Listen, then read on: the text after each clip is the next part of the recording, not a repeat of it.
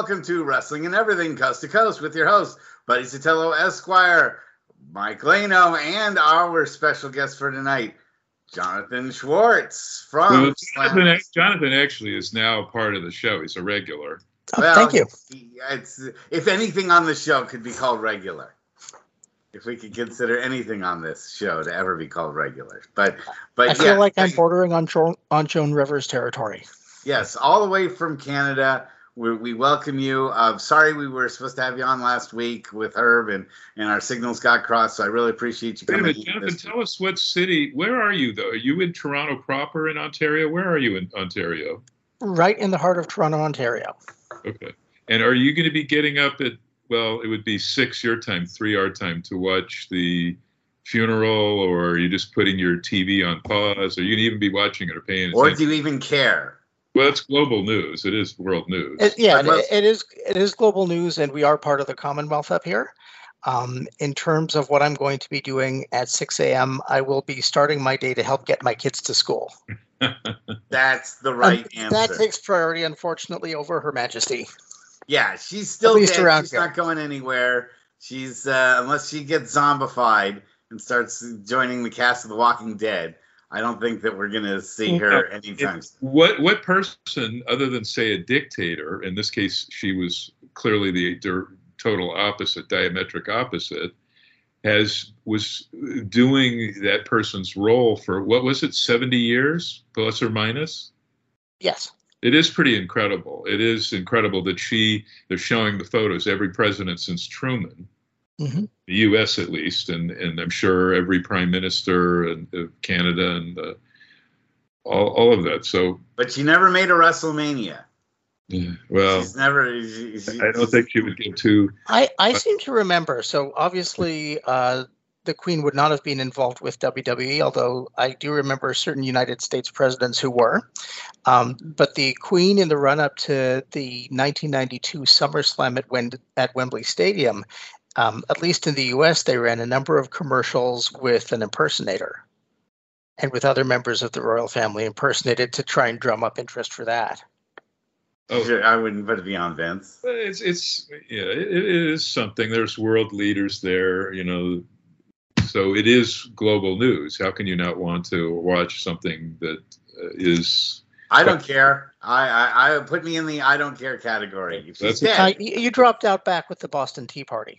Yeah, thank you. She's not. She doesn't. She's not our queen. We, you know, we and it's look. Who, who is I, well, she actually is still our head of state. Who is? Yes, of course. And who's America's queen? Beyonce? Is that what the way we're going? Something close to that. I, yeah, I, well, I would have said Kim Kardashian. It was Betty White until she died. Yeah. Now, now I will give you. There's a woman like the queen with a lot of class, b- beloved animal lover. So that's. A big deal. Um, let me plug some stuff very quickly. I don't have anything to do with it.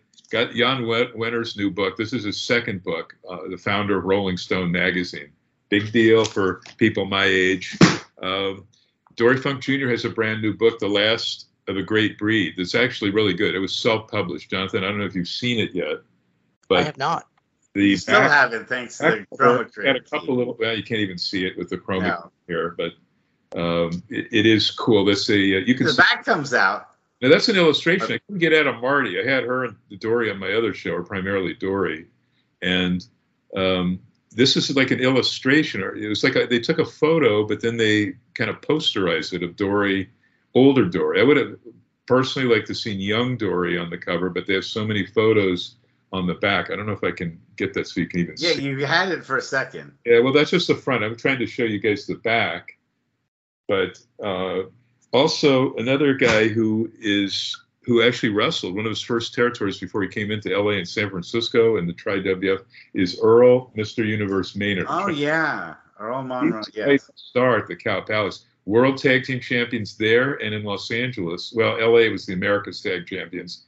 But for Roy Shire in San Francisco, four hundred miles north, the, well, it's just the San Francisco N W A World Tag Team Champions. They had N W A World Tag Champs in Detroit for the Sheik. Also, obviously, Mid-Atlantic. They were perhaps the most famous. But Earl, yeah, almost first Maynard, yeah, he, he was such a nice guy, and he invites any wrestler that goes to uh, the Bahamas. They can stay. He owns a chain of hotels. They can stay there free.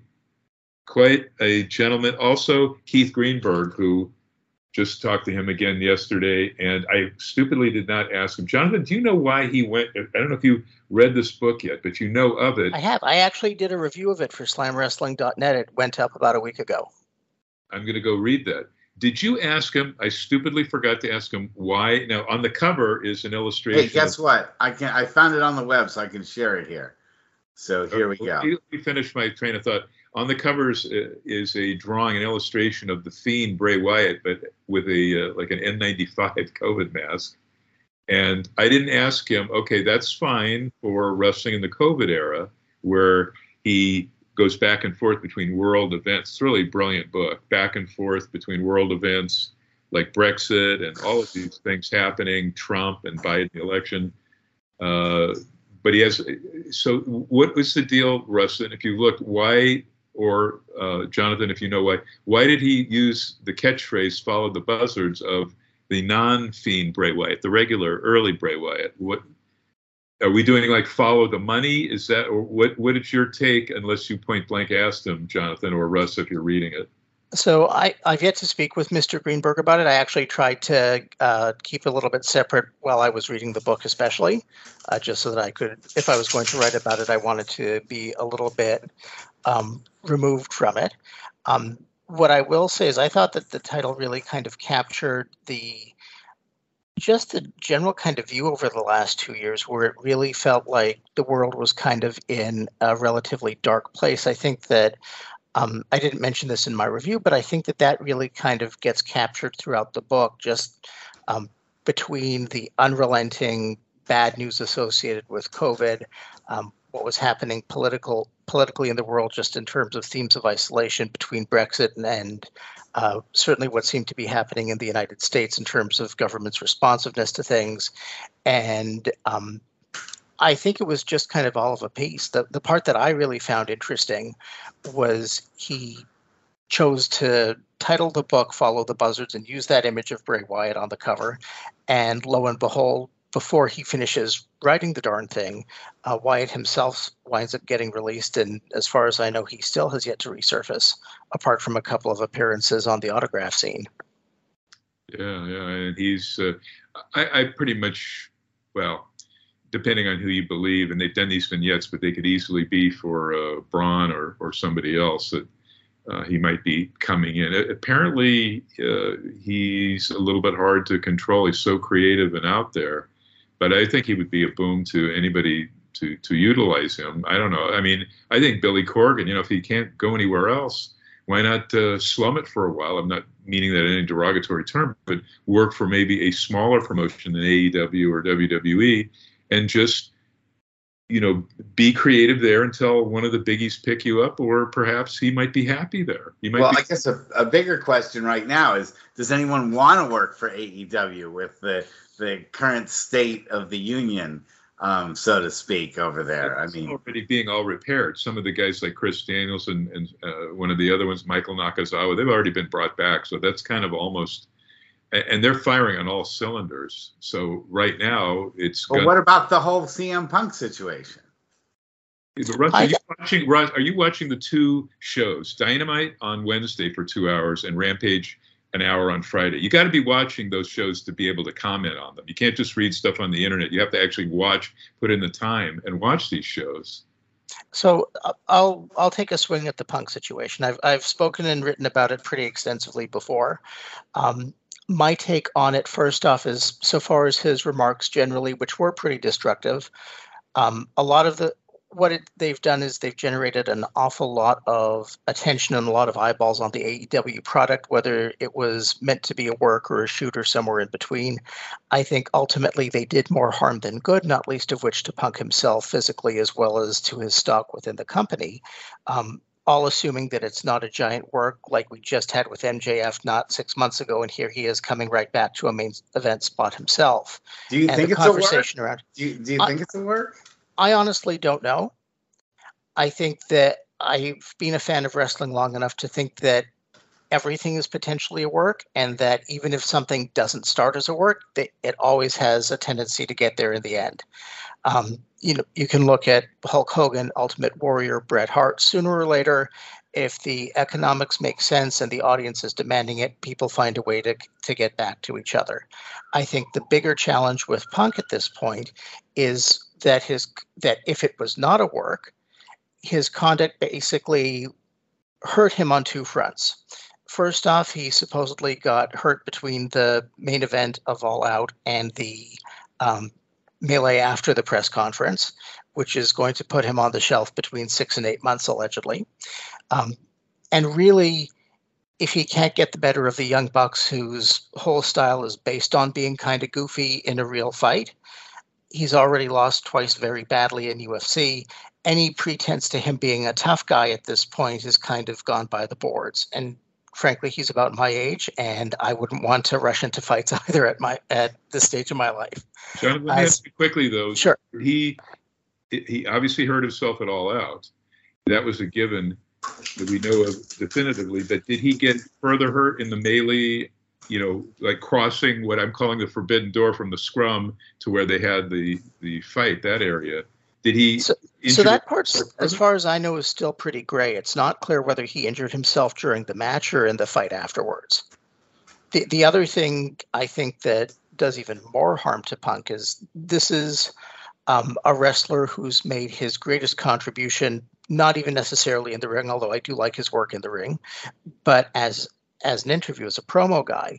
Um, his most infamous one to this point was probably the pipe bomb promo back in W W E, and I think it was twenty fourteen or so, but it came out after the fact that that was approved beforehand. That was very much a work shoot under the auspices of Vince and Triple H and whoever else was in charge at that point. If Punk really did go into business for himself, I have difficulty seeing any promotion of any kind of size and any kind of professionalism attached to it. In other words, the kinds that are going to pay him the kind of money that he would probably want in order to perform at this stage of his career. How do they trust him with a live mic again? And physically, he's, you know, very... And, and physically, I think he's, I, th- I think he's made it very clear what his limitations are at this point. And sure, he could go out and have a decent to very good match with anyone, as he always has. Uh, one of the nice things about professional wrestling for its athletes is it's possible to work around one's limitations well into um, a longer period than you would, say, in any other sport. I mean, discounting Ric Flair's recent com- most recent comeback, he was certainly having uh, fun matches well into his fifties and sixties, so it's not impossible to do that.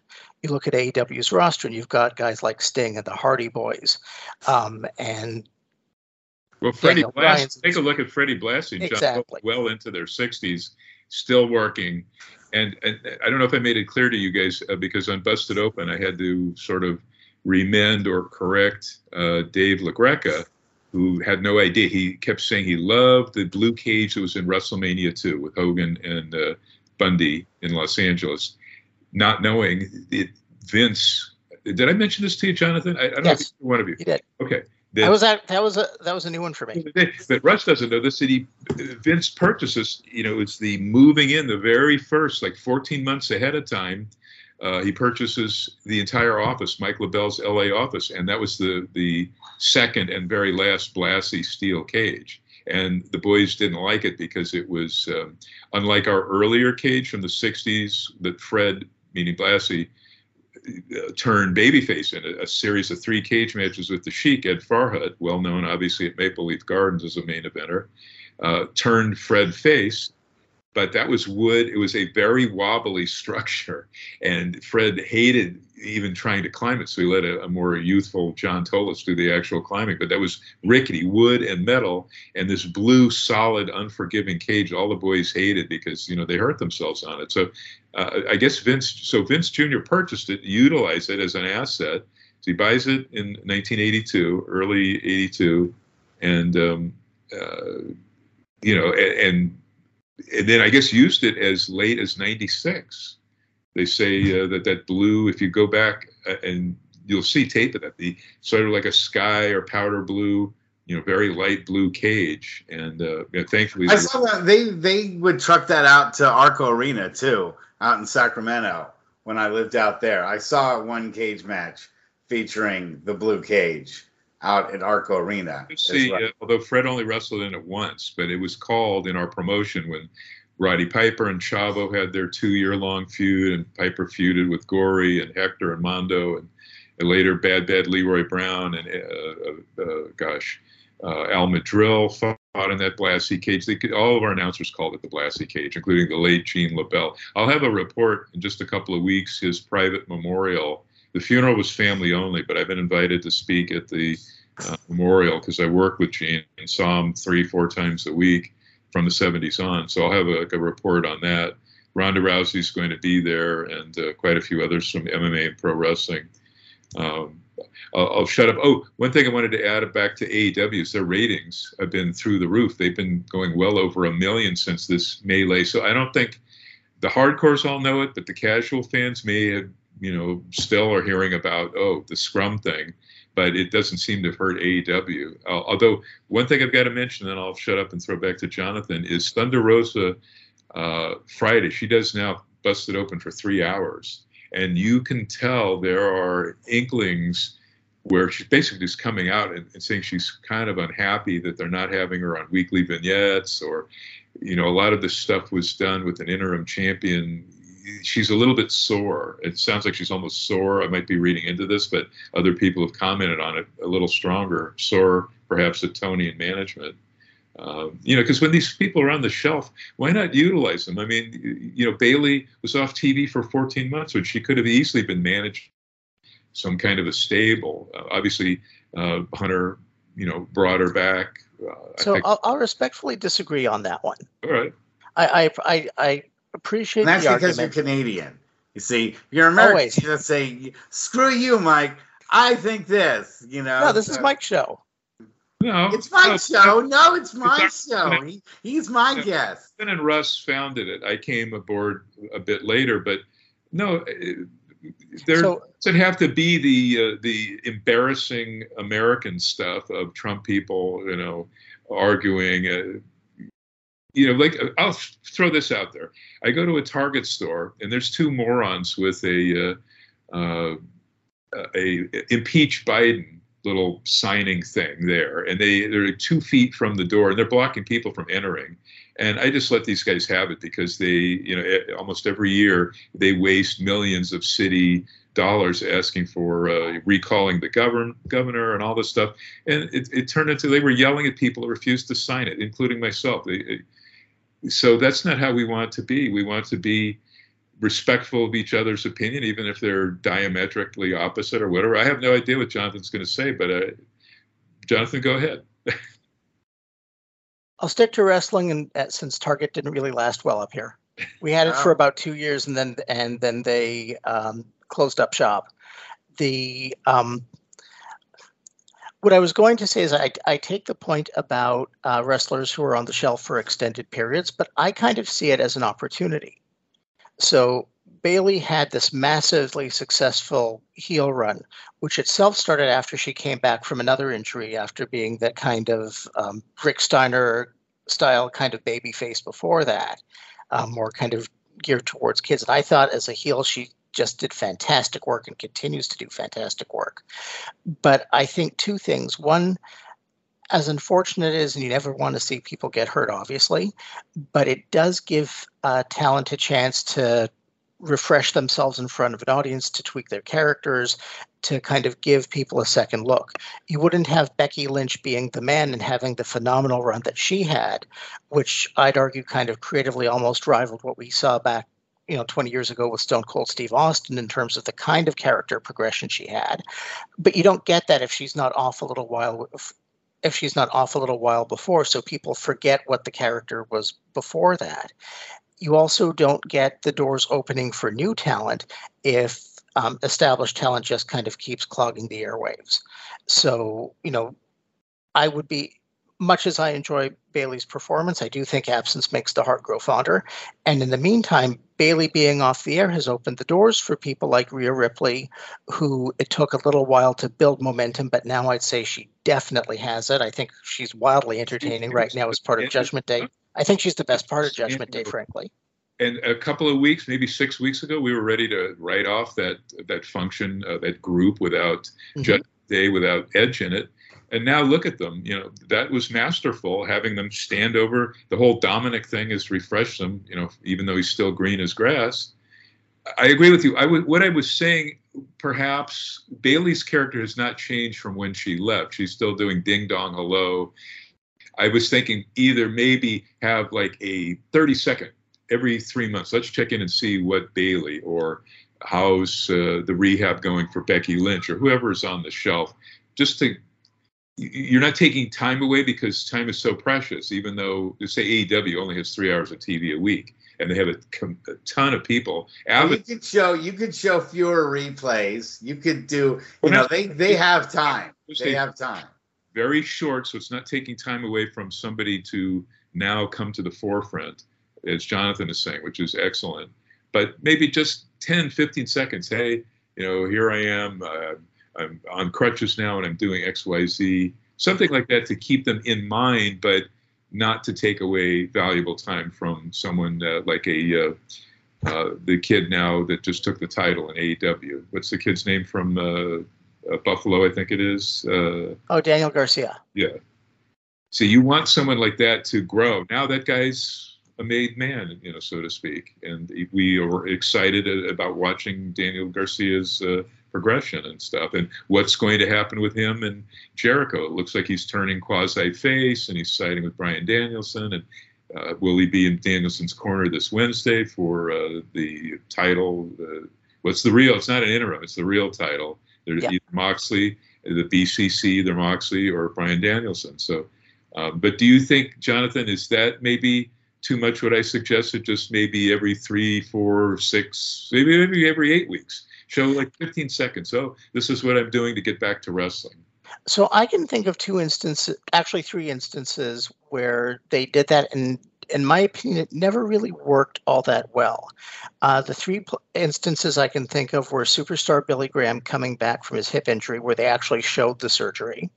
Um, and I can remember a really horrible vignette when he was rehabbing it supposedly after, where he's kind of trying to climb uh a mountain in the Arizona desert, and yeah. he's and he's carting his walker along, and I think Sean Mooney is with him, and he winds up going behind over tea kettle, falling on the ground while he's struggling with his walker. And if they were trying to position Graham, who was a former champion and, you know, a legend in the whole kind of one of the first real bodybuilding types, one of the best talkers in the history of the game, and it had the opposite effect. It made him look old and sad, and I think it wound up impeding his ability, because you knew if he was going to get back into the ring, people were really going to have to work around him. And even that comeback proved abortive, and they wound up trying to use him as a commentator. And unfortunately, he wasn't as effective as getting other talent over as well as he, he could himself, right there. Or as a manager for Don Morocco as well. Yeah, he's a man. And none of it really kind of paid off. There's a topic right there is with a legend like Graham or Flair, and there have been maybe a few others. I think Harley Race was fine because talking was not a strong suit for him, although he was very tough and believable. But, you know, when he was managing Luger and Mister Hughes and W C W, for example. Um, I didn't like him managing Luger. I loved him managing Vader because Vader was a heel in the mold of Harley Race. Right, tough, yeah, tough guy, yeah. Exactly. But I'm just saying, let's take just Flair or Graham for a second. They can do fantastic promos when it's putting themselves over, but they're not, and I'm not talking about doing play-by-play, which Graham really was awful at, but, uh, and Flair, they they've really never done that with him, but managing others and trying to cut promos and get them over. It's just not, you know, we saw Flair do a lot of that with like A J Styles and T N A. It just wasn't the same. It wasn't really something, I don't know, something was missing. And some guys can do that. And, you know, like whoever, say Albano, he wrestled and, and had all kinds of zillion matches before he was a manager, and uh, then excelled at that, but others cannot. I mean, Blassie was great at both, very unusual. Heenan, um, Heenan was apparently fantastic at both, but Heenan only ever worked more as in an enhancement role, which was kind of his brilliance, that he was able to A W A, put though. anyone over anyway. Yeah. No, in, in A W A, he was actually having matches for, it was like a very brief A W A junior title with Buck Sumhoff, if you can believe it. Now, I think Buck is still in jail, for, but we won't. Yeah, thank God for that. Yes. But um, Mister Electricity, Steve Regal, held that title. That was the, the non, yeah, that was the non-William Steve Regal, the yes. uh, Midwest yes. one. But some guys are just, what is the problem with them? And John Tolos was another one. Man, the guy was state-of-the-art promos when he was talking about himself against Blassie, or he had a big feud when he turned babyface. You know, every other year in L A he turned face, but he had an incredible series with the Sheik in seventy-two, with Billy Graham, with Ernie Ladd, with Killer Kowalski, all in the span of three, four months. He's working with the greatest heels at that time. But as a manager, as the coach in W W F, not so good. And he even said he, you know, what he said was, what he told me, because I ran his fan club, was scripted promos and reading off prompters, as Russ and I have talked many, many years about, was not for him. He was an extemporaneous guy. Maybe that's it for... I think he also, as the coach, kind of suffered on two fronts. The first was, it was just a lousy character. Mm. That, that was the... It was lousy, and, and the fact that he was just coach without reference to, you know, how do you spell wrestling, T O L O S, you know, w- without really that yeah. context and, and taking away what made him John Tolos and what made him great at promos.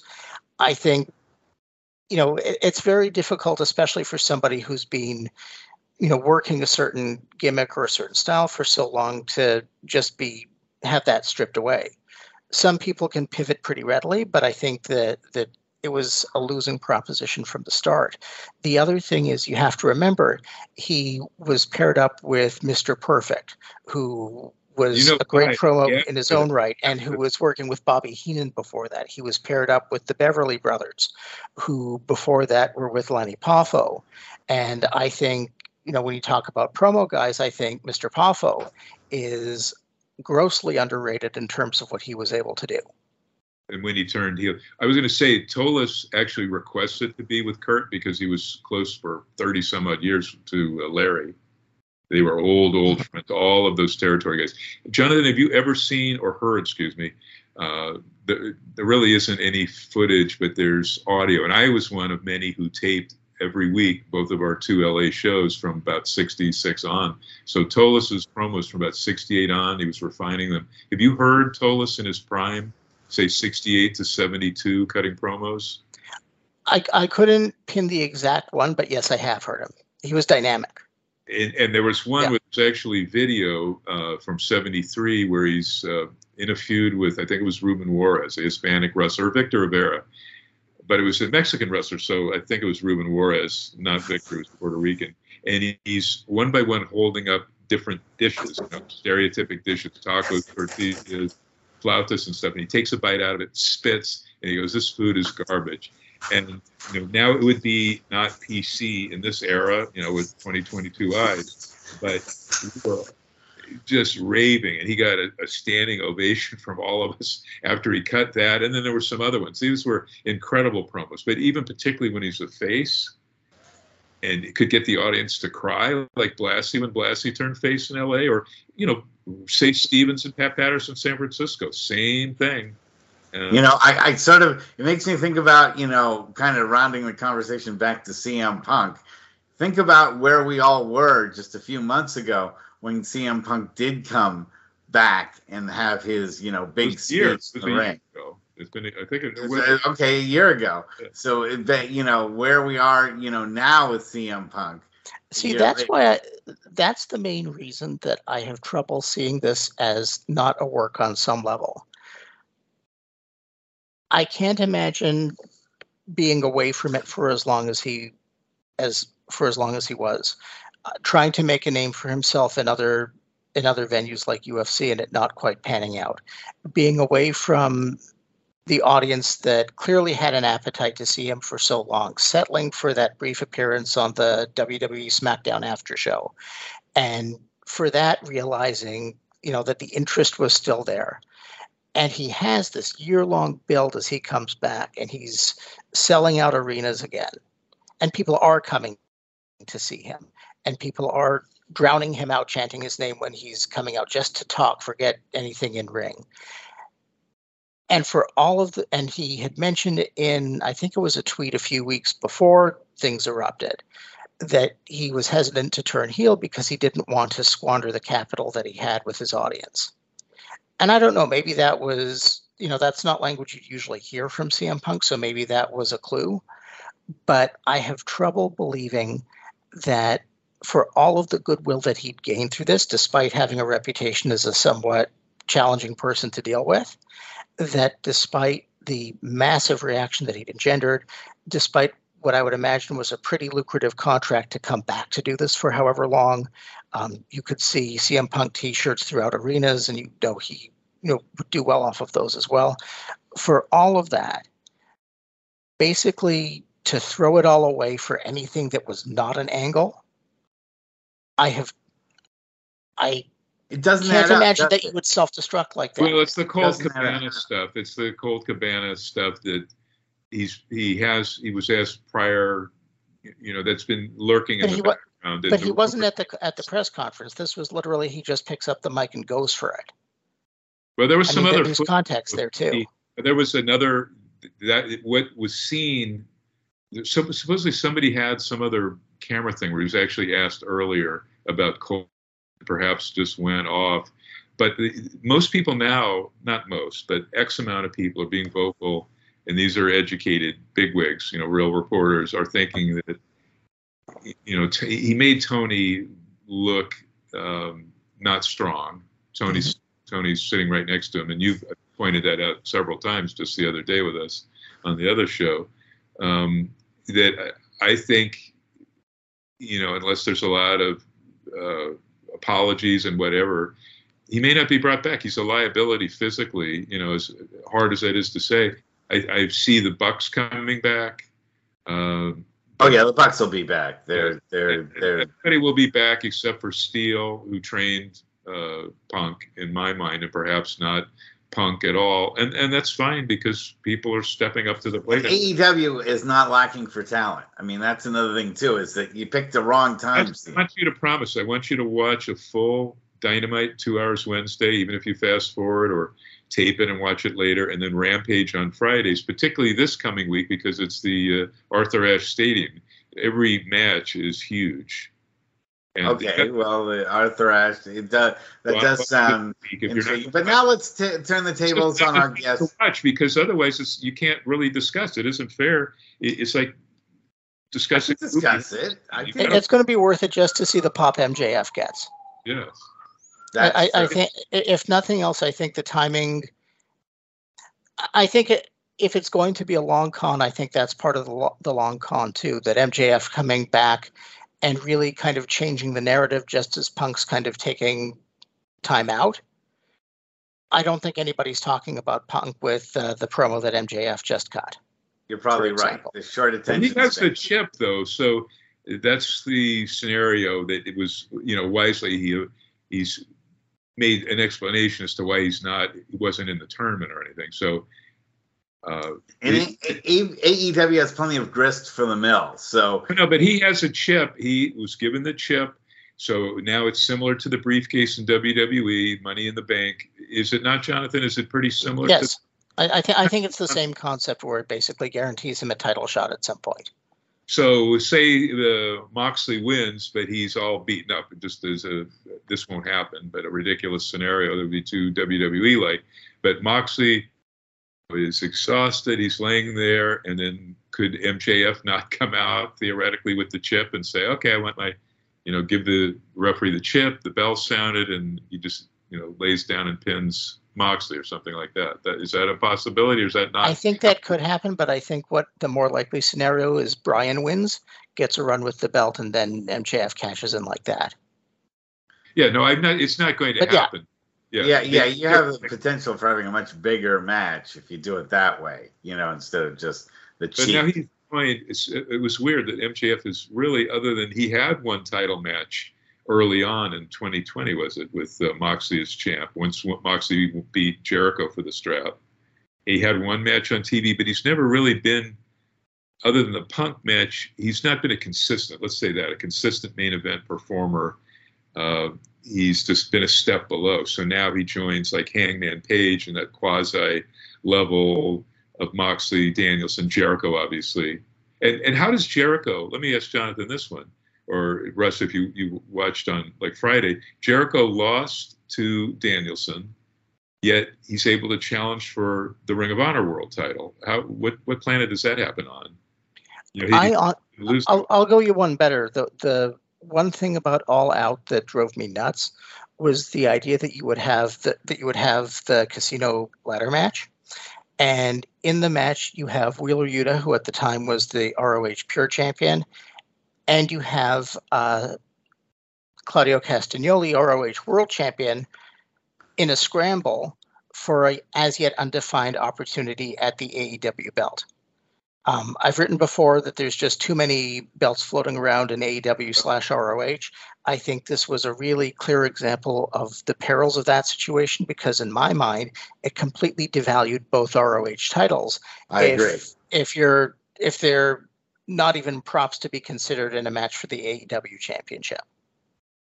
And and you know what? That match actually. And it was a good match until the end. But, match, and then they ruined it. They ruined it with that crazy finish. Those guys all coming out, and Morrissey, who I kind of groaned, you know, just he's not. Oh, I like Morrissey. Do you? Okay. I, well. So I, I recognize that he's had his share of challenges, and who knows what the future holds I'm for this right. guy. But he, I watched but, this run in Impact, and I just was not, you know, impressed. I, I knew right before he got canned in W W E, he was getting a nice push. They did all they could with him, but. Um, You know, uh, may prove me wrong. I hope I'm wrong, but uh, he doesn't even look like he's very comfortable with uh, the African American manager. Um, it takes his name. What's his first name? Stokely Hathaway. Now, which you, is actually his uh, Stokely is his real name. Really? Okay. Yeah. I was going to ask because Stokely Hathaway uh, was a like a civil rights, a major, major civil rights figure. So I was wondering, you, I, you never hear that name. Not heard that name before, so I thought, okay, this is a character name, and he's paying homage to a real civil rights person. Uh, is is is this? So it's Stokely Carmichael, I, something like that. I can't remember what his actual last name is, but right. I did look so, it up. And Stokely, I think it's Stokely Carmichael, and he's Stokely Hathaway is his character name, or yes. I may ruin that up. But you know, kudos to him, and he has, as Stokely has blossomed, whatever you call him, he has certainly blossomed because in N X T, he was kind of an afterthought. He'd get in a sentence or two uh, with with that group, uh, you know, there with uh, Roderick Strong, et cetera, Diamond Mine. But here, he's a major player in A E W. They're taking full use of him as a great talker. And there's another guy who's elevated uh, himself. You know, Tully went away. I don't know. Do you know what the situation was? Why did Tully, why was he out of there in A E W? That's a mystery. So, so my understanding is, is there were two things at play. First off, his contract was just coming up. Um, they shunted him off to R O H to kind of head up his own stable, but it doesn't look like R O H is, is running shows with any kind of frequency just yet or has a set roster just yet. And um apart from his work in wrestling, he has a very active career in the ministry, and particularly he has um, a prison ministry that he wanted to devote more time to. Because they, they never, they hinted at it, but they never really had uh, more than like a push shove with Arn, and that might have been fun before he, he left. And the Ring of Honor thing is disturbing. Maybe either one of you guys could comment on that.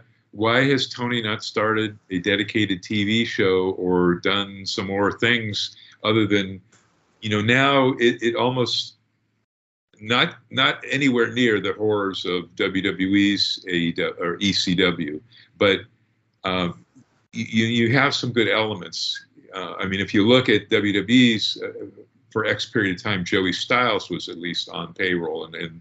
even though they sort of started having him call regular W W F and W W E shows.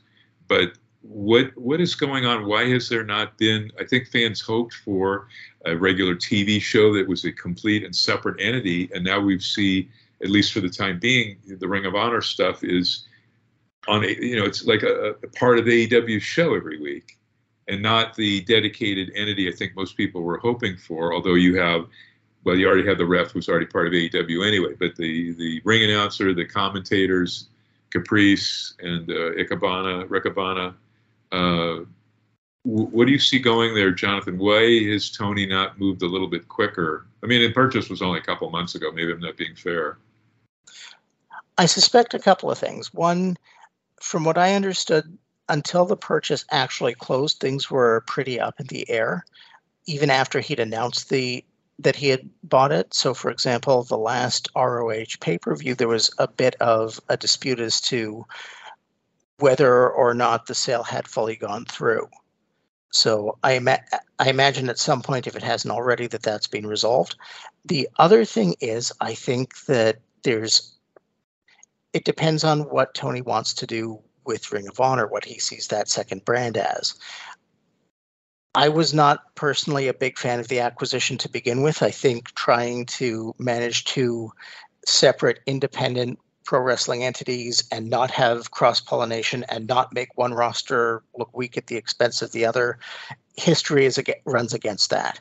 Uh, J C kind of like the doing next, it with yeah. the U W F, you know, thirty years ago, and eventually U W F was subsumed, and their guys wound up looking weak. I mean, I went to see them to shoot him, and uh, Bill Watts was backstage, but this is when they started incorporating W C W talent, and you had like Eddie Gilbert now managing Dick Murdoch, and it just. It, and we saw with next with the W W E recently, you know, where where recently, you know, once Triple H started making Next look better than a lot of the W W E programs, the W W E depowered Next, and, and uh, that was just a bunch of people. Just, I, I, I'm guessing from what we know, Jonathan, I know, but that was primarily, well, Vince and his his cohorts. But now that's another bit of excitement at the end of N X T, Jonathan. You saw that the yeah. uh, the colorful, all the colors, and the two point oh went away. So now, you know, that one year, fine, and now we're going to go back to uh, black and gold, which everybody wants to see, although the Raw and SmackDown, they're basically N X T black and gold, you know, all the excitement, all the great past Triple H characters in N X T. So I'll tell you what, what's exciting me now. Um, and counterintuitive, but I am very curious about what's coming up at Crown Jewel on November seventh.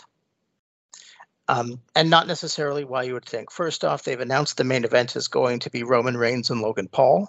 Did you watch that press conference yesterday? I did. I so funny enough, in my column about a week before Logan Paul signed, I drafted a column saying, you know, in the wake of WrestleMania and his match with The Miz, Logan Paul should be the guy to beat Roman Reigns. Really? Well, you... And I know any serious wrestling fan who just heard me say that is probably throwing stuff at the computer screen right now. Zoom in, Mister Cameraman, as the Iron Sheik would say. But what I, but I think that W W E is at a point where, in the towards the end of the Vince McMahon era, they booked Roman into a corner.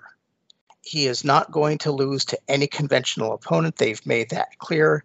He's within one hundred days of Pedro Morales' title. title reign.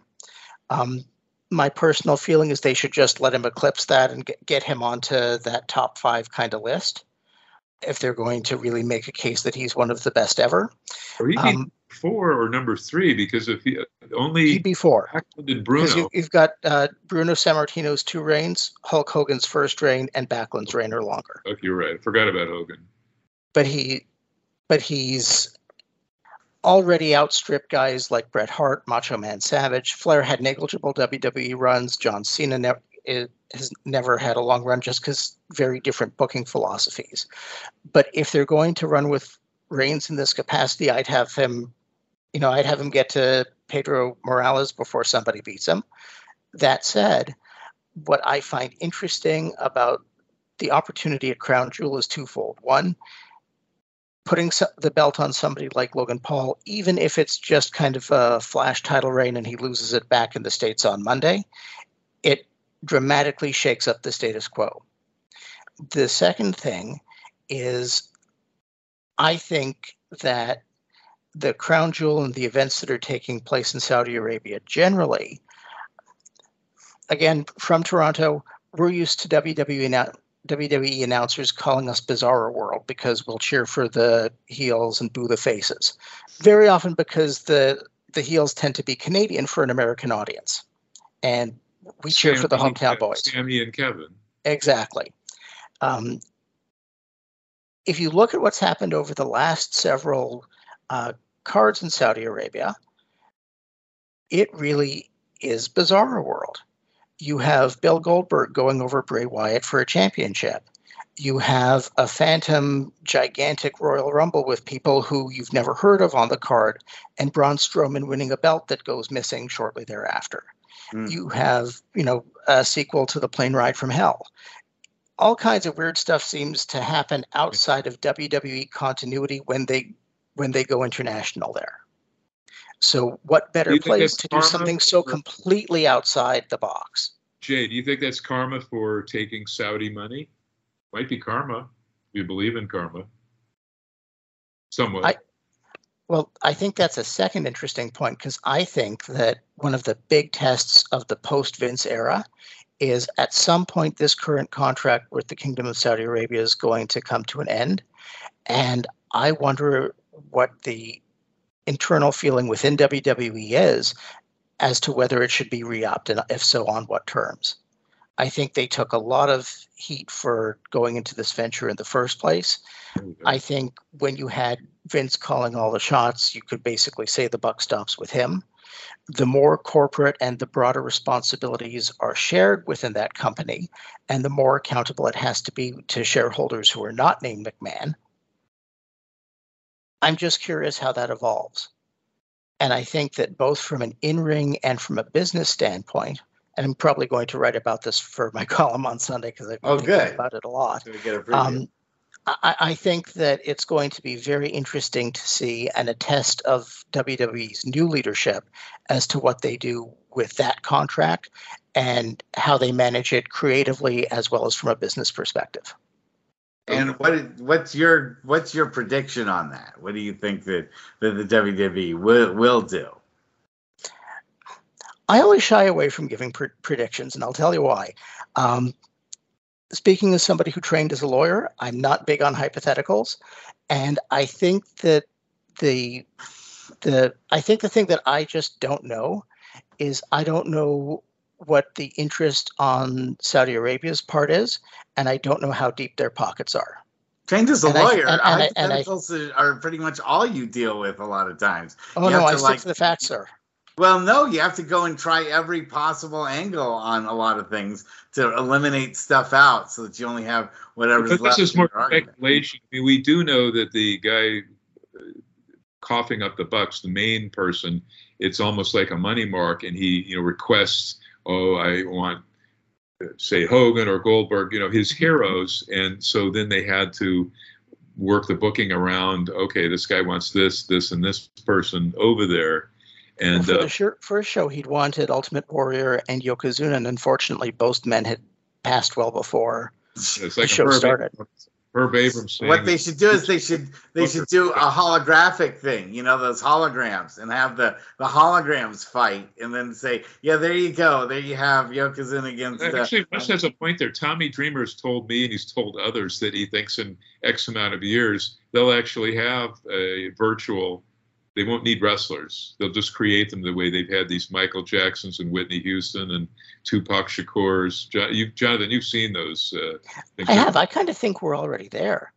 I think that not that people are lining up to go to Madison Square Garden to watch holograms fight, but if you look at the ascendancy of online gaming, for example, yeah, I think that a big chunk of Call of eyeballs Duty, on entertainment are now into are now into this world.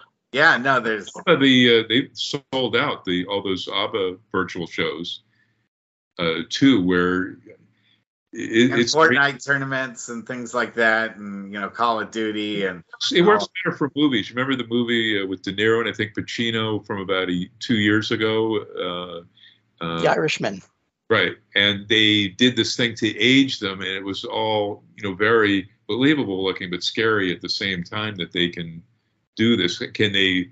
You know, and they've done that. Haven't they done that on some T V shows where somebody's dead and they've uh, done some piecing together uh, of the the person, so that, like Princess Leia, you know, uh, Carrie Fisher. Mm-hmm. They, they did it with Carrie Fisher. They did more rudimentary because it was a couple of years ago, but the last installment of the Fast and the Furious, they did that with Paul Walker once he passed away in an accident. Um, but this has been a thing forever. I mean, Bela Lugosi in Plan Nine from Outer Space, they you know passed away midway through, yeah, and it was they had some for the cow in front. Do you know exactly. That? It was hilarious being, uh, oh, that's so funny. do you think, do, do you think that uh, at some st- I, I think my prediction, since I, I am not afraid of hypothetical, is that the W W E will just take the money and run like they always have with Saudi Arabia. It, it, it's it, a different W W E now with uh, Hunter loving the business, not ashamed. Yeah, I, but money's he, money. Doesn't even know this. W W E put out a tweet, what, eight days ago, and it just said the word wrestling. That's pretty, that's a big deal. Yeah, that, but money is also what moves all this. And I don't necessarily disagree with, with how important the money is, especially if it's an awful lot of money. Uh, as Groucho Marx once said, these are my principles. If you don't like them, I have others. That said, the that's my favorite Groucho quote. Um, you like that better than I wouldn't be in a club that's accepted me? That me is a member, yes. No, the... There's another line yep. about a swimming pool, but I'm not going to repeat it. The the punchline is, is it okay if I go up to my waist? The mm. the um, but I, I think one of the challenges W W E has in reconciling that particular those particular events is if you think about how much work they've done on tribute for the troops and just how strong forever they've associated themselves with the U S and with the military and with national pride and all that kind of thing. And I say this as somebody who's not based in the U S, but I think at some point they're going to get really called out on the inconsistency between, you know, promoting this really jingoistic image, which is, you know, you can draw a line from Sergeant Slaughter, Hacksaw Duggan, Hulk Hogan, Kurt Angle, John Cena. I mean, did, did you Undertaker was over the road that was full of the stars and bars. Every Veterans Day and Memorial Day, yeah, you would get the thing sometimes with Cena or J B L, and it, it, it really irked me that not so much that because we all rah rah America, blah blah blah. That's fine, and yeah, support the military, you know, those guys. But at this, but this, it seemed just. It seems really inconsistent with that. You know, it's, it, it's discordant. So it was patronizing, and the rest of the world that gets this are probably thinking, "What on earth is going on?" It just, it, you know, the, again, it was all. Vince. Then again, it's wrestling, you know, and so you know, you you're you're talking about a federation that once had um, Mae Young give birth to a hand. So you that know, you're looking, not necessarily talking about the real life stuff, and you're pushing the fact that you love Trump and you are a, a dyed-in-the-wool Republican. That's a bit different, and I think there's going to be a lessening of that. We're going to see. I'm hoping there is.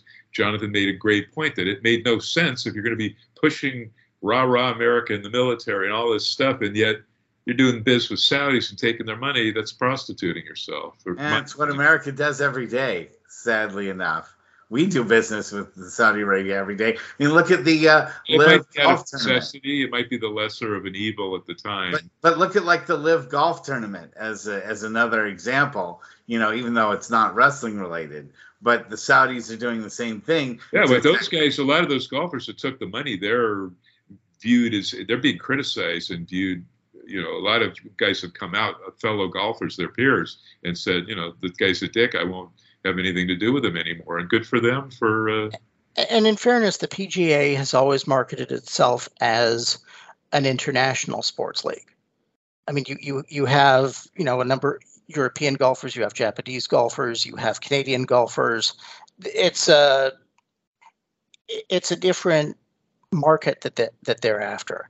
If we were talking about the N F L going into Saudi Arabia, I think that where they, or NASCAR, where they really kind of wrap themselves in the flag as part of their brand identity, I think it would be a bit of a different conversation.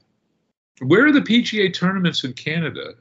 Why are we not seeing T V? I know there's events there. It's popular in, in, in Canada and the provinces, but why? We have, a, we have the Canadian Open, which is which kind of, from what I recall, we have the Canadian Open and we have a, a women's event as well. Yeah, and but they usually the, kind of float around. In the U S, if you're going to be a world organization, you, you want to show these tournaments in other places, South America, Europe, and obviously Canada, you know, our uh, are probably our closest allies on this continent. I don't think we're as close to Mexico as we are to Canada. And it, hey, we're lucky Canada puts up with us, in my opinion. Isn't that what I you said so. like months ago, Canada? It's almost like the uh, George Costanza thing of, okay, we're going to look at what America's doing, and then we're going to do the total opposite because that'll be the right thing to do. That's of late. And that's pretty wise, or at least it was with the prior so-called president. Yes. And but, hopefully we don't repeat that. That's not an angle we want to see returning. We do want to get, Jonathan, I want to give you a couple minutes to talk about, you know, can you just give us, give me your, how you got started with Slam and, and, and your journalistic, your wrestling journalism career? Sure. Um, I literally read an article on, on Slam magazine and I thought it was interesting. And I felt that after a lifetime of fandom and being somebody who's just always loved writing and, you know, enjoyed talking to people about wrestling, I thought I could do something like that. So I drafted an article and I literally just sent it to Greg Oliver blind. What was the and article? It so it was there had been so it was about eight months ago, and the, the whole discussion about W W E versus A E W had reached a fever pitch to the point that you had a lot of fans arguing that there can only be one, and if you're a W W E fan, you should be watching A E W and vice versa, and you should be rooting for the other federation to fail. And my response, it was one particular article not on Slam, but I thought that this was just a good venue for me to respond. Um, my response to that particular piece was, you idiot.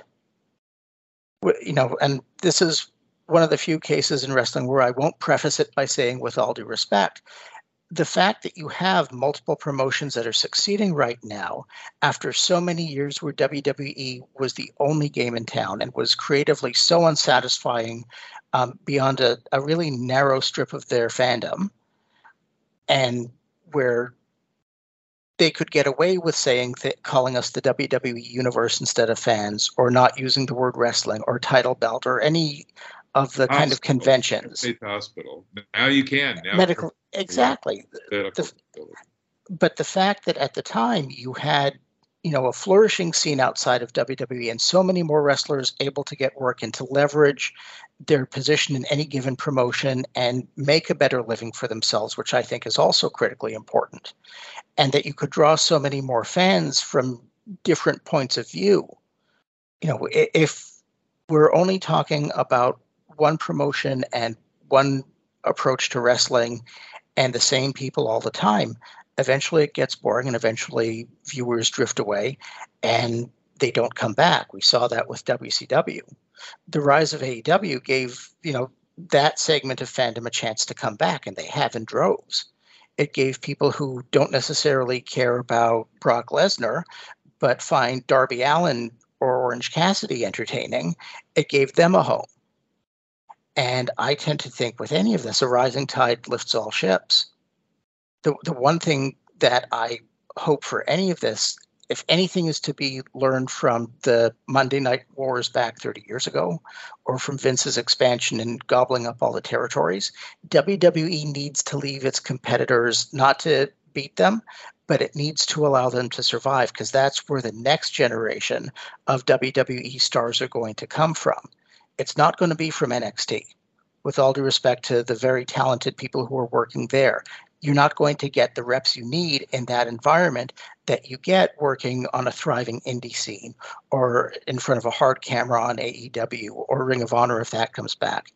I, I just feel bad that uh, Lucha Underground, which was my favorite of these promotions, um, unfortunately didn't survive, although it's been kind of brought into Major League Wrestling as well in some capacity. The fact that you have G C W taking over the old R O H spot, I think, is a positive thing, too. Because nothing's better than someone in uh, G C W, more blood until a few weeks ago with uh, Moxley bleeding every single show. Let's next week with Jonathan. I, well, in two weeks, next week, Russ, you have Donovan Morgan. I, yes, yeah, a very special show. This is a guy we knew well from the Bay Area. This is where the area that produced Shotzi Blackheart and Pam, A K A uh, uh, Bailey, and, and quite a few pieces of talent. Uh, but uh, I want to talk about Lucha Underground because I went to X amount of tapings, and I had a blast there, a total blast. You know, was hanging with Conan. We'll definitely have Jonathan on in in on a future well, show. To join us next week with Donovan Morgan, it, it, just let me know. But otherwise, Jonathan, maybe in two or three weeks, let's talk about those promotions because you say, you know, the ship raising everybody else to that level. Impact has been vastly improved this mm-hmm. year. With the addition, particularly the New Japan guys, but they brought in Killer Kyle, a female, and uh, it's a Killer Kelly, Killer Kyle, Killer Kelly. Well, hey, we're, we're almost out of time for the show that's, this week. But so. it's, it's, Jonathan's correct. They have oomph. Everybody's playing up. It's I, I, I agree. Jonathan, give your plugs out so that we can make sure people can contact you. Sure, my my column runs next Sunday on slam wrestling dot net. It's Wrestler's Court with Jonathan Schwartz. Um, appears every two weeks. I think I've just given an unwitting preview of it today, just now, uh, before live before it gets to press. I mentioned I just completed that book review of uh, Mister Keith Elliott Greenberg's book, Follow the Buzzards, which I also heartily endorse. Uh, there was an article about, also on slam wrestling dot net, that I do want to highlight. It ran, I think it was about a week ago now, um, about uh, would-be indie promoter from the Northeast, John Scazzari. Gordon and, Scazzari. Sorry? Gordon Scazzari. I apologize.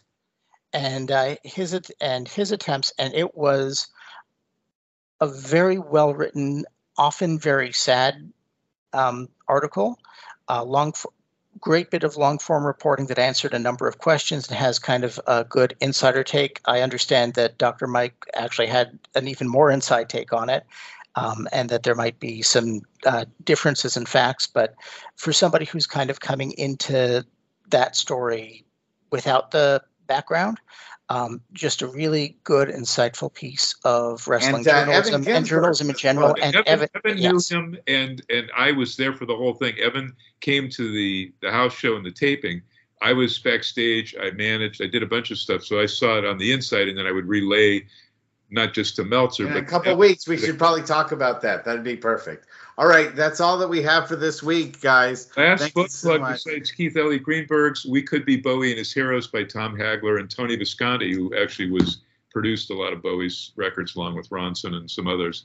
Uh, get out there and enjoy wrestling. There's so much to enjoy, so many fantastic books. And Jonathan, you got to get the, an E C W press book deal. I think you're at that level very, very quickly. Thank you. I, I You know what? My dream is to write a book. So there you go. So here's hoping. Let's talk about that either next week. And or everyone I talk about who writes a book says their dream becomes a nightmare, but that's a different story for another day. Let me get there. All right. Good good night, everybody. See you all next week. Good night, you guys.